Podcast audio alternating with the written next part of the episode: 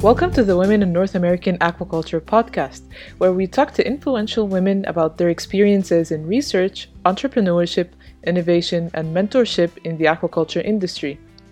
My name is Miriam Farag, and I'm the editor of Aquaculture North America. Our guest this episode is Michelle Franze, Manager of Communications, Partnerships, and Community at the BC Salmon Farmers Association. She is also the co founder and co director of the Young Salmon Farmers of BC. I want to go straight to the interview, so I'd like to thank our program sponsor, Merck Animal Health. Together, we can ensure welfare and sustainability for aquatic species. Now, please enjoy the Women in North American Aquaculture podcast with Michelle Franze. Hello, everyone, and welcome back to Women in North American Aquaculture podcast. Michelle, thank you very much for joining me today on today's podcast. Thanks for having me. I'm excited. Before we dive into our topic, why don't you tell us a little bit about your background and expertise? Yes. So my background, um, I think, is a little different to most when it comes to the role I'm currently in. Um, so I'm I mean, if you want to go all the way back, I'm from London, Ontario originally. Um, I did my undergraduate degree at Dalhousie University. So I lived in Halifax for about four years, um, where I got my marine biology degree. And then shortly after graduation, uh, I received an opportunity to um, move to Prince Rupert and work for a scallop production company there in the hatchery. Um, so I was brought on as an intern biologist and then um, ended up just kind of you know really loving it and and t- taking on more of initiative of a, in my role. Um, and then with that i end up kind of moving into the hatchery larval supervisor. And uh, and did that for about a year and a half lived in prince rupert which was um, interesting for me because I'm not I've for me it was my first experience really living in a rural community. Um, so I'm from you know London has about 400,000 people, so it's quite large. And then I moved to Prince Rupert, which is about 12,000 people, um, and so it's it was quite of a sh- for me a little bit of a culture shock because I wasn't used to living in such a small community and and rural community and just not having all these you know accessible stores and and all this kind of stuff to me. So um, it was really interesting for me and and really living in a, a first nations uh, community as well. That was very different for me. So um, it it was great for me because i learned a lot. Um, i understood the need uh, you know in, in rural communities and and the importance of certain types of sectors. And so i really just became passionate about that and um, food production which is never something i thought i would get into um, and then so when the opportunity came from bc salmon farmers to be communications manager uh, i was reading the job description i remember thinking this is exactly what i want to do like this is perfect and I've been with BCSFA ever since. So I've been here for about four and a half years. That's great. Actually, my second question was about to be what brought you to aquaculture, but I think you kind of answered that. But like when you were studying biology, you, were you thinking about aquaculture or was it something that came later? No, I actually, when I was doing um, my marine biology degree, my primary aspiration was to work in conservation. So I was very much wanting to live somewhere like live somewhere abroad work with marine mammals do conservation work i was always really into volunteering and and even in my like high school days i was very much part of all these social justice campaigns i wanted to make a difference in the world so i very much wanted to go into the conservation side of things and when i got the opportunity for prince rupert I didn't really actually have an interest in, well, I didn't at all have an interest working in aquaculture. And when um, the opportunity came up, I felt a little weird about it because I actually didn't have a positive image of aquaculture. First of all, aquaculture was very new for me. Um, but when I did my undergraduate degree, I took an aquaculture course as part of my degree. And you learn a lot about of the old practices that just aren't they're not practices used today, but they're also not the best practices and they're not very mm-hmm. environmentally friendly. They're not very good for um, animal welfare. And so I was a little conflicted at first because I didn't have this good view of it and I wasn't sure. But ultimately, I decided to give it a chance, especially just because I think for a lot of new grads, it's it's it is difficult to find work and experience. I just love it when you say uh, I've never heard the word salmon farming in my life or fish farming in general because that's the case for a lot of people who entered aquaculture. It's not like they were raised around fish farm fish farms or anything like that. They just knew about it like coincidentally, and that it was the same thing for me. Um, but I have to ask you a question: Were you guilty of buying wild salmon uh, at the supermarket, for example, before you knew about uh, aquaculture, or not? You know funny? I didn't eat seafood before I worked in oh, aquaculture. No. Yeah, really? I yeah, I I my family just wasn't big seafood eaters. We ate a lot of like ter- like terrestrial type meat. Um, it was a lot of pasta. I'm Italian, so we have a lot okay. of carbs um so i yeah um, we just weren't big seafood people. Um so i didn't eat a lot of seafood growing up and i don't remember even really ever eating salmon. Like i just don't recall ever eating salmon. And so i didn't really start trying to dip my toes into eating seafood honestly until i started working in the sector. And then through my job at coastal shellfish because we were raising scallops i got the opportunity to you know take home scallops and and okay. eat scallops my fiance grew up in BC, so he loves seafood and it's he loves eating it. So he started like I because I, I was always very picky eater growing up. So um, with him, he was kind of like, just try it. Like, you don't even know if you're going to like it. Just give it a try. If you don't like it, then you don't have to eat it, kind of thing. And um, so I started being a little bit more adventurous with my food. And now, honestly, I love seafood. It's crazy, like the complete shift. And yeah, I, I, I, and honest to God, I love, I prefer the taste of farm salmon just because I didn't grow up eating seafood. And so for me, farm salmon is less of that like fishy taste that yeah. would be hesitant to eat seafood. So I genuinely just prefer the taste of farm salmon. So that's like I buy it because of that reason. And of course, I want to support a very sustainable sector and I feel good about it when I buy it and I eat it. I just love the transition there. Yeah. Gives you hope. For people who aren't familiar with uh, BC Salmon Farmers Association, uh, can you give us like an overview of it and the role of and the role it plays in the salmon farming industry? Yes. So BCSFA, we're an association. So we have several members. So we have the producing members. So we have all of the major companies like Mowi Canada West, Cermaq Canada, Grieg Seafood, Creative Salmon. We have Golden Eagle Sablefish. So we have many producers and it's not just salmon. Like I said, we have sablefish. Uh, Creative Salmon does Pacific Chinook salmon, so they don't do Atlantic salmon. So we have different species, which is really good too. And it's really interesting to see the the different stuff happening with those different species. And also, we have a lot of the supplier and service companies as well. So, all of the smaller companies that provide support to the producers and to the farms and to the hatcheries and to the processing plants, they're part of our membership as well. Um, so it's it's really great because we're able to connect with the complete supply chain of the sector and so we're able to um, get a, a, kind of a whole view of, of what it looks like and what are the needs of each of these aspects of the supply chain um, and so what we do as the association is we represent the sector as a whole.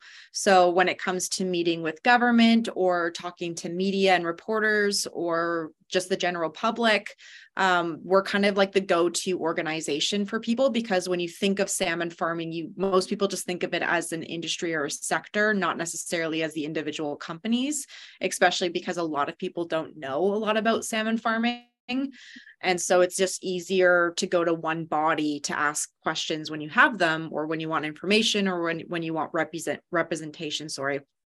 Um, that's where we're kind of like the go-to people for that Uh, we also, before COVID, we were doing a lot of tours. So we would have tours of um, post secondary students or high school students. Uh, we also had just the general public, anyone who was interested in coming out to a farm, we would host those as well. We still do farm tours. Uh, we don't do so much public tours anymore, just because the farms in the Discovery Islands were removed. And so those were the main farms to tour because they were easier to get to because you would just leave out of Campbell River, which is um, a better destination for people because now the farms are they're either out of Tofino or they're out of Gold River or they're out of Port Hardy, which are much more remote communities. So it's a lot harder for people to travel to. But mm-hmm. anyone that's interested in, in touring a farm, we, we still get requests by different groups and we still try to accommodate as best that we can as long as they're okay with with making that travel.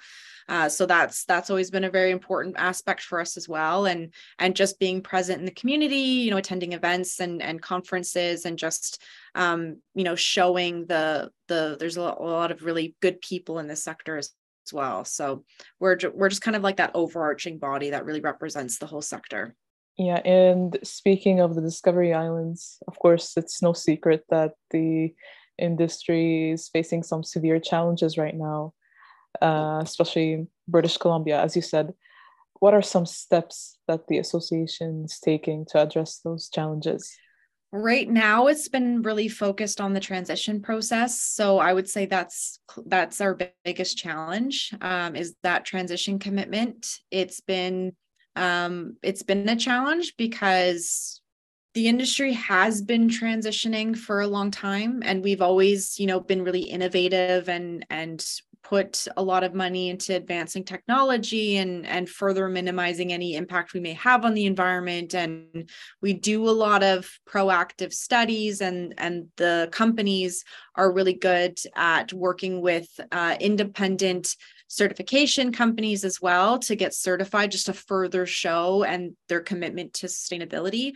So there's a lot that we do already and that we have been doing to show that we are very innovative and we have been transitioning. And so for the government to make this commitment and not give the goals of you know what they're looking for what does transition look like what are we transitioning to?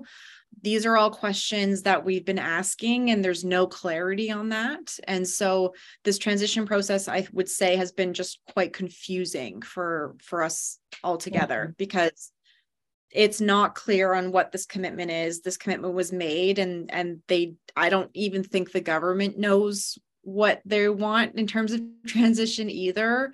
And so it's been there's been a lot of delays. There's been a lot of movement. There's been a lot of changes and the communication hasn't been great. You know even now we're seeing in the media people reporting on the fact that DFO's delaying or extending the transition process plan. And we have yet to receive any correspondence from DFO letting us know there's been an extension. Um, but they're talking to media and we're getting emails from reporters saying, you know, I got a response from the minister and she's confirmed this delay. You know, what's your response? And it's like, well, we never received this information so mm. you know until we get that we can't really respond because we don't we don't know right mm-hmm. like we, we, didn't get this information um, so there's a lot of that kind of stuff happening where you know we we genuinely are committed to this transition process and we want to work with the government we want to work for with first nations whose territories we operate in to make sure that this transition is something that we all feel good about moving forward, you know, and it's something that works for the nations in their territory. And it's a transition that the sector can commit to and put money into to, to innovate and put money into further investment um, for the technology. Because if there's no, if we don't get that certainty, it's you can't get investment when there's no business certainty. And so it's hard to innovate when that happens because right now everything's just at a halt, right? Because we don't know if we have a secure future. We don't know if we're going to be able to operate moving forward because there's been no clear communication that they're they're committed to working with us with that and giving us enough time to develop the type of technology that they want us to move to um, because you do have to allow for trial and error you have to allow for the technology to be developed. There's all these aspects that you have to allow for in order to be successful because ultimately you want it to be better than what's currently being used. And right now it's ocean pens are the most sustainable way of producing salmon. And so if you're going to try to push it to a different type of production method, it needs to be more sustainable than it is now. So you don't want to just be pushing a certain type of technology without being able to prove that it's better for the environment, it's better for the ocean, it's better for wild salmon. It wouldn't make sense to do that. Um, so you want to make sure that while you're transitioning, you're transitioning to something better. And you need to allow for time for that to happen. And you need to allow for the proper research to go into that to make sure that that is the better way forward. Um, so it just feels like this process has been quite rushed because they're setting these, you know, deadlines of 2023 and it when you know that might not be what's you might need more time for that to to work out where you are developing a proper transition plan a responsible transition plan. And right now it just kind of feels like these deadlines are being thrown out without consulting first nations without consulting industry without uh, consulting the people who are experts in this space you were saying that bcsfa is on tiktok now yes. Um, are you are you seeing some positive engagements people who didn't know about salmon farming or had any misconceptions? I would say um, Instagram, we're seeing a little bit more positivity. Uh, TikTok, it's not, it's TikTok's been slower for us to, in a platform to grow. And I think it's just because we're such a niche topic. It's mm-hmm. it is hard to kind of gravitate and and you know build that audience on the for you page because you really have to would be interested in like fish or um very very niche very like farming and that kind of stuff and I know like my personal algorithm's not really on that. So trying to think of ways of how I can com- or how we can communicate in these videos that helps get those videos on the for you page that people will will see it and they'll want to stop and listen to it and it, and it interests them um, so focusing more on being educational being positive um, more of like fun fact kind of thing um, again just because most people don't know salmon farming exists and so i think for me anyways when i got into the sector I thought it was so cool when I was learning about it because there's all these like the technology advancements that have happened. It's so automated. It's really interesting. All of the um, studies that we're doing internally in terms of sampling and and you know really trying to see what our impact is.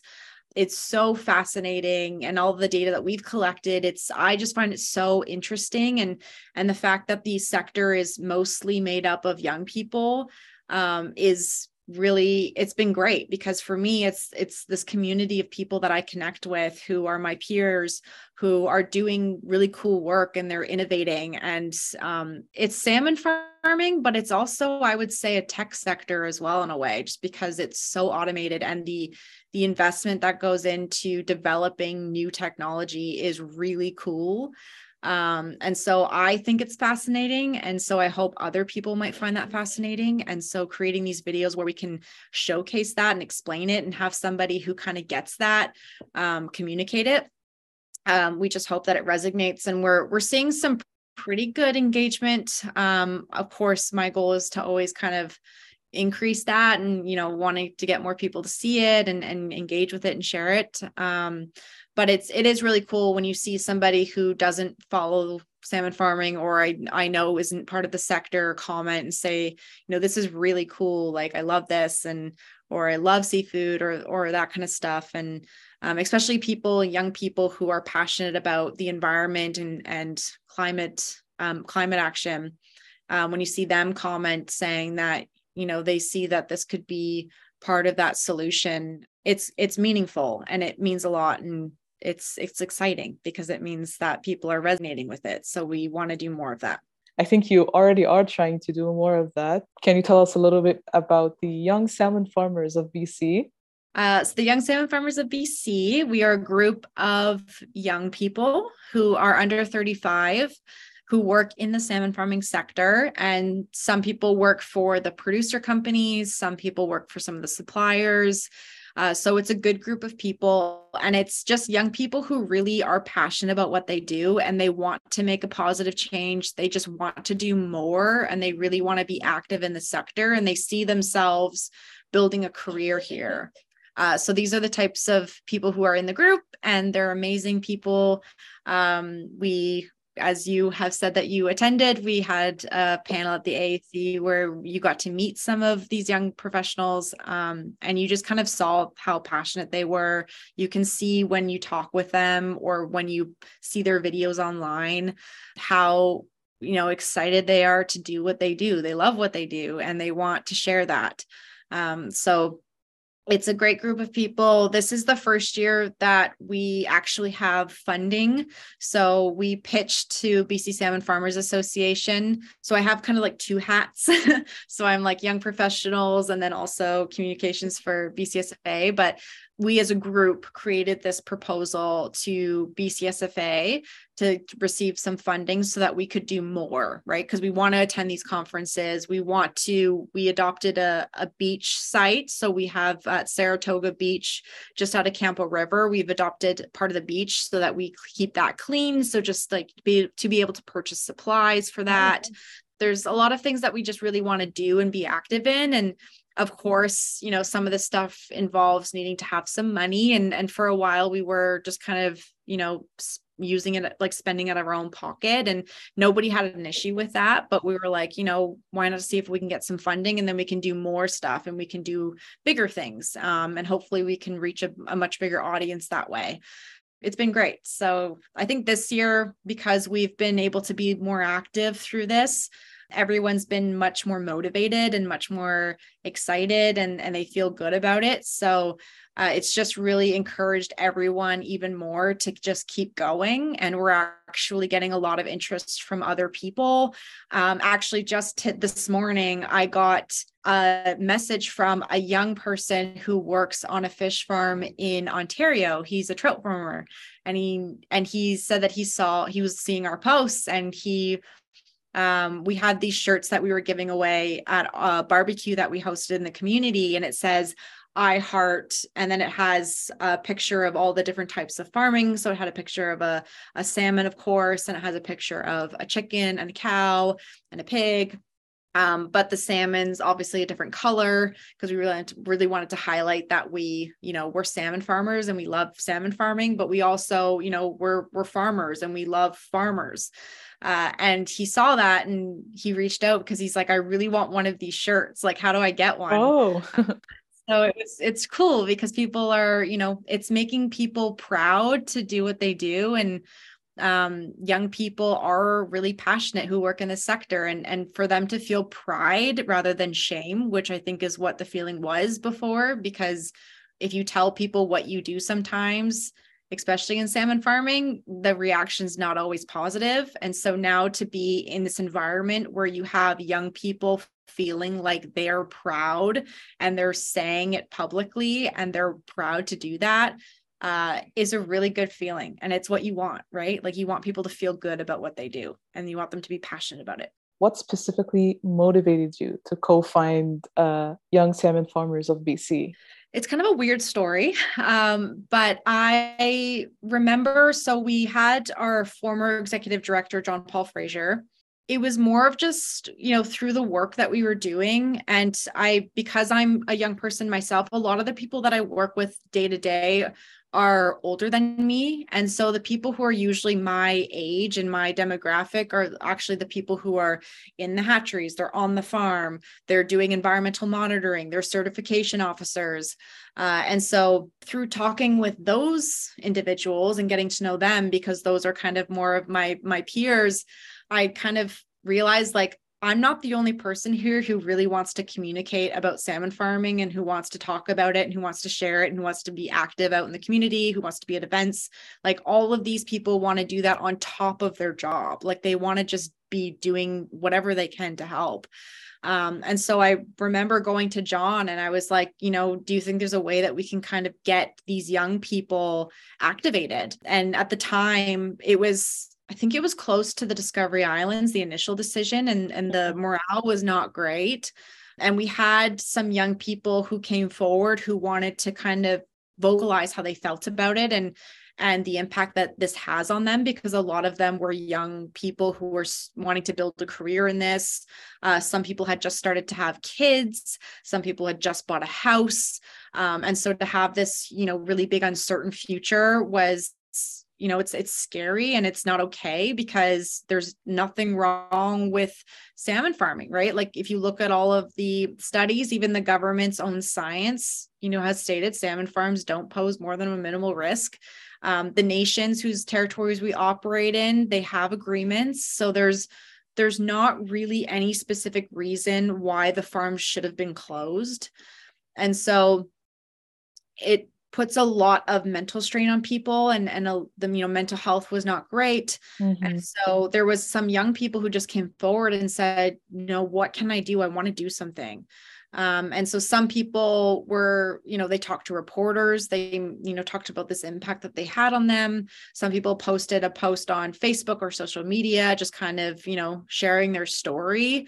Um, and it really resonated i think with a lot of people and around the same time, CAIA had developed a young professionals group. So that's the Federal Association for Aquaculture. And uh, there was two individuals who worked in salmon farming in BC, but they were in that group. And around the same time, they also approached John with the idea of developing a very similar group in BC for salmon farmers. And so John thought, well, why don't you guys all talk because you all kind of have the same idea and, you know, come up with something. Uh, so it was three of us. So it was me, myself, uh, uh, an individual named Kenny Leslie, and then Brad Rempel. Uh, so we kind of developed uh, a plan. And then what I did is I took that plan and I pitched it to our board of directors. And it was kind of like, look, like I think this could work. You have a lot of employees who want to do more. They love what they do, and I think we need to support them um, and let them do this. And we, we, you know, came up with this whole plan of what we wanted to achieve, what we wanted to do, and the board just was so supportive. They were like, "Yes, go for it." um, and so for a couple of years, um, we were again, we didn't have any funding, so we just kind of did what we could in terms of like f- what was free, what we could attend. Um, we had participated in the United Nations Young Professionals Global Conference that they had. It was virtual and it was this 24 hour live stream um, that they did where they made their way across the globe. And so we had our own session at that where we got to talk about salmon farming, um, which again was really well received and that was really nice. I also remember when I attended the panel at uh, AAC last month, uh, not everyone was working in the salmon farming sector specifically. Uh, some were on shellfish. Like it's not only targeted at salmon farming; it can be anything aquaculture related. Everyone in the group right now does work in salmon farming, but they all have different backgrounds. So, um, a lot of people who were talking at the panel, they started out in shellfish or they have experience um, right. doing their like thesis in shellfish um i my background initially was shellfish mm-hmm. so it's it's interesting because you just kind of see this transition but oh but they ended up in salmon farming yes they ended up in salmon farming um wow. the group start was focused on salmon farming just because it's it's usually what takes up a lot of the conversation um sure. but we are definitely now at a point where we would love it if any any young person involved in aquaculture wants to join we're more than happy to have them. So um yeah it's it's we're a very welcoming group. Um it's not intimidating at all. It's very much you know if anyone wants to get involved we have we just you know share it with the group. Like hey this person wants to join the group this is who they are and everyone's usually very much like yes absolutely would love to have this person you know because everyone just brings something so different to the table and a different perspective um, and it's it's really nice because it also allows us so that if somebody has a question that isn't in their specific field they can it's very easy now that they can just contact the person that they know specializes in that and just ask them the question directly and then they have the answer. Um, Um, so it's great in terms of just for everyone to be able to share their expertise. It helps everyone build their confidence in their job, but also when they're talking about the sector because you know they feel confident to ask those questions to their peer because they have now their contact information. They know exactly who to go to to ask the question and then they have that information for themselves. That is great. Let's get to know you a little better michelle so what does your day to day look like as the man- manager of communications at bc sfa it's different all the time to be honest. Um, and that's you mentioned that I really- you work from home right? Yes i do. All right. yeah. um, so it is different day to day depending on what we're working on. I would say my job's a little bit more project based. So um, depending on what's happening with the sector, that's usually what we'll kind of focus our communications on. Um, there is a few things that are more regular. So, like I said, the social media stuff. So because we're starting this new um, direction we are like the ideas that we're regularly posting and that's something that i really want to do and take on. So that's part of like the day to day is just getting that content built up you know releasing those posts sharing them um, but then also you know a lot of like what a what a traditional comms person would do. So um, news releases media uh, building all that kind of stuff. But I would say it's a little bit different in the sense that it's very much based on what's happening. So, like I said, right now it's very focused on transition. So, a lot of the other things that I'm doing is very much focused on the transition work. And then before that you know it was discovery islands it was the licenses because they were up for renewal. Um, so it's just usually been very much focused on okay what's the priority right now and what do we need to focus on? So it, it's different in that aspect as well. And and i like that because it makes my day interesting. Every day is always different. Every month's always very different. Um, and it's it just keeps me challenged and it keeps me motivated and it just keeps me engaged which i like. And how hands-on do you get to be? Do you get to visit uh, any farms often? Yeah. So i haven't i will admit i haven't visited a farm in about a year just because of covid. So like the protocols were they had changed so that you weren't really allowed at one point to just kind of go onto a farm because of COVID. So, and that was with every business, like everyone had very strict protocols. Um, now it's much different. So things are opening back up. So we're able to kind of get onto a farm much easier now, which is good. But before COVID, I was on farms all of the time because I did the tours. So I did the public tours oh. and the oh. school tours so um, I was on farms throughout the summer months all of the time, and I absolutely loved it. it was like a great day when it was a tour day, and we also had um, I did some hatchery tours as well. So I've I've visited many of the hatcheries. Um, I've been to Port Hardy several times, and I've toured their processing plant several times. Um, I've been to Gold River and I've visited their hatchery. Um, and uh, Grieg actually has their RAS 34 system. So um, the idea for that is to be a little bit more of a hybrid system. So they're they're planning on growing the salmon a little bit larger than what they normally would do, so that they can keep them on land a little bit longer, and then then they'll put them to sea um, a little bit later than they normally would. Uh, so I got to tour that facility, and that's an incredibly incredible facility. It's really cool. Um, I've been to Tofino and I visited Creative Salmon. So they have, like I said, Pacific Chinooks. So they have a little bit of a different operation, but I've I've been able to tour their farms. Um, but yeah, I've I've been pretty much to every community except for Klemtu. I really want to go to Klemtu. Um, it's very remote, so it's very, mm-hmm. very, challenging to get to. But that's one place that I really want to go to because I've heard such amazing things of of that community and and that place. So that's one I I really need to get to go to still. But other than that, I think I've been to almost every community and and most of the farms. That is very cool. The reason yeah. why I ask you this question is so that uh, young people who are looking to advance career in aquaculture can know like what different types of jobs in aquaculture can look like.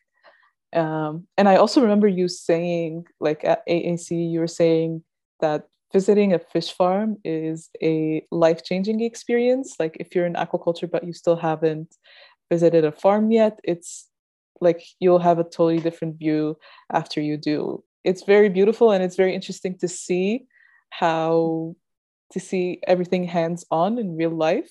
I still haven't haven't visited one myself, so I'm still yet to do that. I'm gonna get you on one. yes, I need to very soon. Yeah. Um, I'm very excited. Like you got me excited when you said how beautiful it was. So good. Yeah. I promise. I promise once we finally get you on a farm, you will be so happy. it's it'll just make you smile. It's amazing. Yeah, I am sure of that.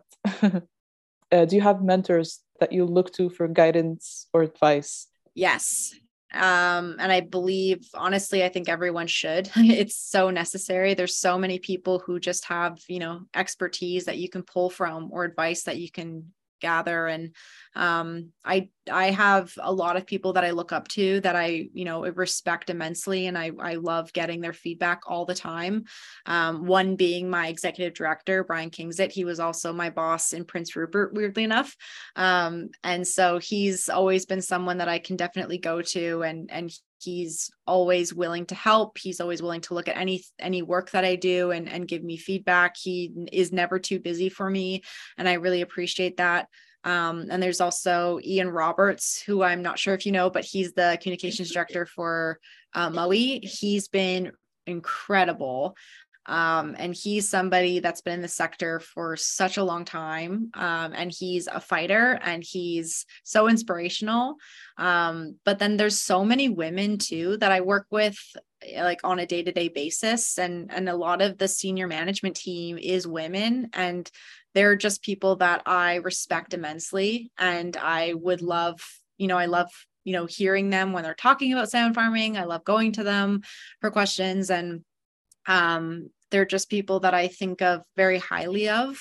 Um, and then also just I have, you know, a very strong support system personally as well. I don't think it's just professionally, right? Like I have, you know, my family, I have um, you know, a very strong support system there. I'm I was raised by very strong women and so um i yeah i've i have a lot of people that i can definitely confide in. I have a lot of people that have helped guide me to where i am today. And so um yes i do think i have quite a few mentors and i think um it's very important to have that in especially early on in your career. All right some last fire questions for you. What is the best advice you ever received Oh, actually, the best advice I've ever received was from Brian, my my current executive director. Um, and it was when we were in Prince Rupert. Uh, he said to me, "If you never ask for anything, you will never get it." And it's something that I didn't, for some reason, I never thought of until he said it because I was always in the mind space, you know, that you'll just be offered things, you know, and it's mm-hmm that's just not how life works you know if if you really want something go get it go ask for it. And um it's something that i've go even fight to, for it not just ask for it.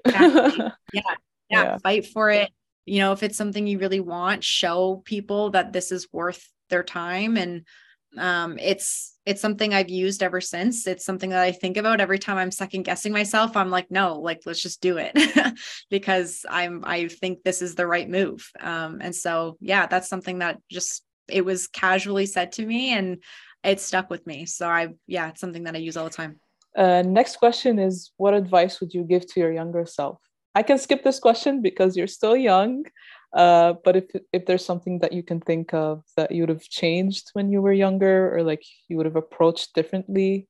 Yeah, I don't think I would have ever done anything differently, but I think when you're I mean, I'm still young, like you said, but when I was even younger, um, I think for me, there was a lot, I had a lot of insecurities. And I think I always just thought other people knew things better than I did. And other people, you know, were smarter than me or better than me. And, and I think what I've learned as I've gotten a little bit older is that you know as long as you're willing to work hard and and put in the effort and and be passionate about something um you know everybody starts somewhere and uh, most people don't know what they're doing especially when they're starting out. And so it's the people that take the initiative to learn about it and to you know be proactive that you know ultimately do really well. And um, i think it's just you know reiterating the fact that don't don't there's no need to feel insecure because everyone feels that way. And so just to be confident in who you are and and just go for it. And last but not least what's your favorite fish pun or joke? Don't have a favorite fish punner joke, but I do have a quote that I read in high school that I've always really loved. And it does include a fish in it. So I feel like it might be relatable. Um, but the quote is, and this is the thing, I think so. I actually checked before because I was like, I want to make sure I can quote who said this. Um, because I thought it was Albert Einstein, but that felt really weird. But I Googled to make sure. Um, and apparently there's some debate whether or not Albert Einstein had said this quote, but the okay. quote is everyone is a genius, but if you judge a fish by its ability to climb a tree, it will live its whole life believing that it is stupid because everyone has their own different skill set. Everyone has something that they bring to the table. And there's there's so many different types of intelligence out there that I think a lot of us just get stuck into what's what's traditionally seen as smart or you know good or successful and there's so many different versions of that and just be you know find what you're good at and go with it all right it's not a pun or a joke but i'll i'll take it thank but, you uh, you're gonna have to think of a pun or a joke and email it to me oh, i'm not good at that stuff i feel like i'm like yeah I gotta I gotta be better at the jokes. I'm not good at the dad jokes. That's all right. I actually had another question for you that I for- forgot to ask because you were saying you transitioned uh, into eating seafood now, so you're a seafood girl now. What's your yes. favorite uh, type of fish? Honestly, I mean, I do really enjoy salmon. Um, I'm also a big shrimp. I like shrimp a lot. Um, yes, me too. Oh my god, shrimp yeah. is my favorite for sure love shrimp. Sablefish is unbelievably delicious. Okay. Uh, so good. I highly recommend it. Um, but yeah, I will say Atlantic salmon is is my top three because it's probably my number one actually. Because it's like I said, it doesn't have that strong fishy flavor that I'm I'm hesitant on. Um, and it's just it's really good. It just tastes just tastes really good. So yeah. Okay. I bet you also like shrimp because if you're a pasta person, shrimp goes well with pasta. Perfect combination. a lot of things. Pasta. I love shrimp tacos. Big fan yeah, of that's true. yeah, stir fries, everything. I'm hungry now. I know. All right. Thank you very much, Michelle, for uh, sitting with me on this podcast today. I learned a lot from you just listening to what you had to say about the industry, uh, what you do on your day-to-day job. Um, I'm I myself I'm new in aquaculture and I'm asking you these questions and I'm genuinely looking for an answer that I can learn from and um, I just love how passionate you are about the aquaculture industry. Thank you very much. Thank you. I appreciate you having me. Another episode in the books. As always, our show notes with links, photos, and more extras can be found on our website, aquaculturenorthamerica.com slash women. I want to quickly mention our virtual summit, which will be taking place on September 7th of this year. The Women in North American Aquaculture Summit, or WINAS, is free and open to everyone. We have a great schedule planned for the day, so register now on our website and stay up to date as we start to announce our speakers soon. Thanks again for listening, and I hope to see you soon.